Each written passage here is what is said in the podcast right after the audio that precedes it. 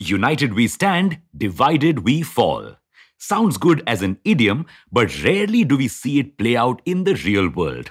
Yet, one such rare instance is making waves of late the creation of workers' unions at Starbucks, Alphabet, and now Amazon. But why are they creating unions in the first place? Welcome back to Revolution Read On, a daily podcast where we break down one story from the world of business and finance. Click on the subscribe button to never miss an update from us. Here's your story for today. Unions have existed in one form or another since we first began trade or business.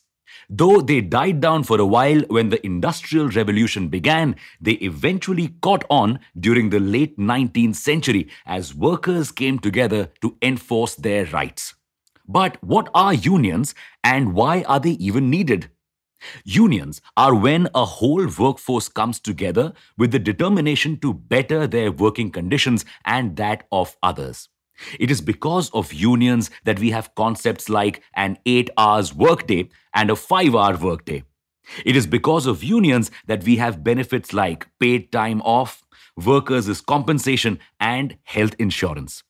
It is because of unions that workers can earn 11.5% more by doing no extra work and get about 25% more annual leaves. Yes, just being a part of a union gives you so many benefits. After all, unity does have strength. But while unions still hold some importance in India and some other countries, they've mainly died out in the US. There are several reasons behind this, the main one being that unions are perceived as communist.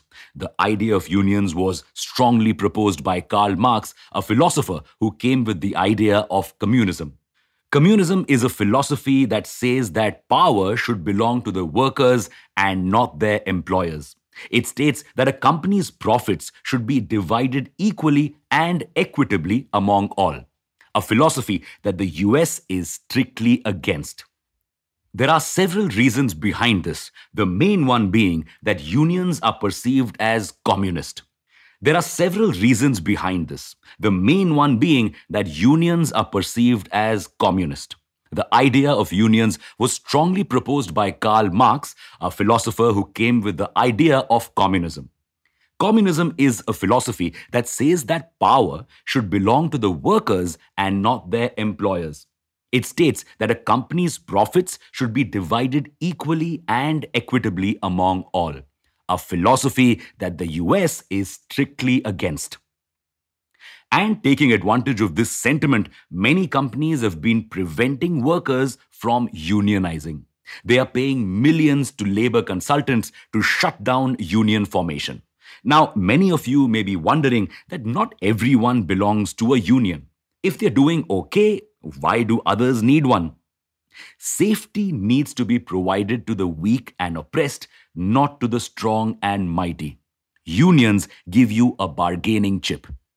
If your employer is not giving you fair wages, or fires you without just cause, or is making you work more hours than required, then you alone cannot do anything especially if you need the job. But if you were a part of a union that involved most of your workforce, then you could all call a strike or stage a walkout until your demands are fulfilled. And many employers are exploiting workers. So there's a major need for unions. Let's take a look at Amazon. An average Amazon warehouse worker in the US earns 31,390 US dollars or 16 US dollars an hour, an amount Jeff Bezos earns in approximately 13 seconds. And that's not all. Amazon warehouses have the highest injury rate in the US, which is 80% higher than its competitors because of the punishing targets that the company sets things have become so bad that delivery drivers often have to pee in bottles to complete their targets. To resolve all these issues and more, workers of the Staten Island Amazon warehouse have finally voted that it wants to unionize. But the company is not happy with this move and is trying to push for a re election. Sounds like union policing is extremely necessary? It needn't always be the case. Unions put too much power in the hands of the workers. These companies now have to spend a lot of money to give workers proper wages and better working conditions. If not, then workers will walk out.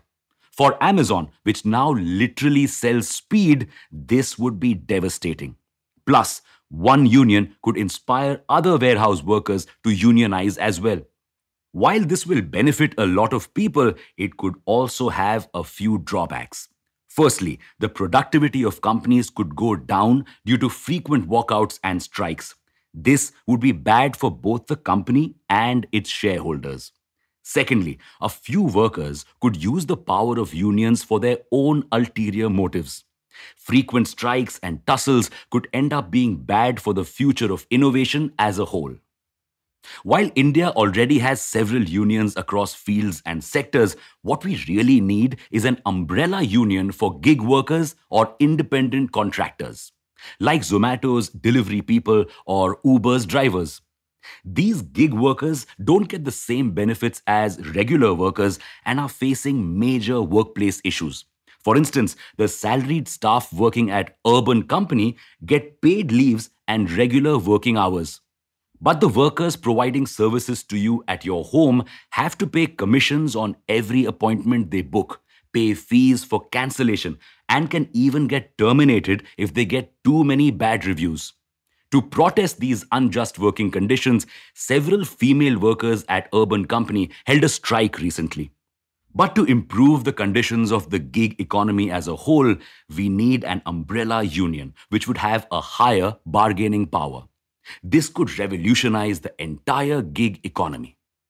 But India has proposed new labor laws which include conditions that will put restrictions on a union's ability to strike, which is its key power. So, with these laws coming in place, will unions become as rare in India as they are in the US right now? Thanks for listening in. Make sure to follow this podcast if you aren't already. We'll be back tomorrow.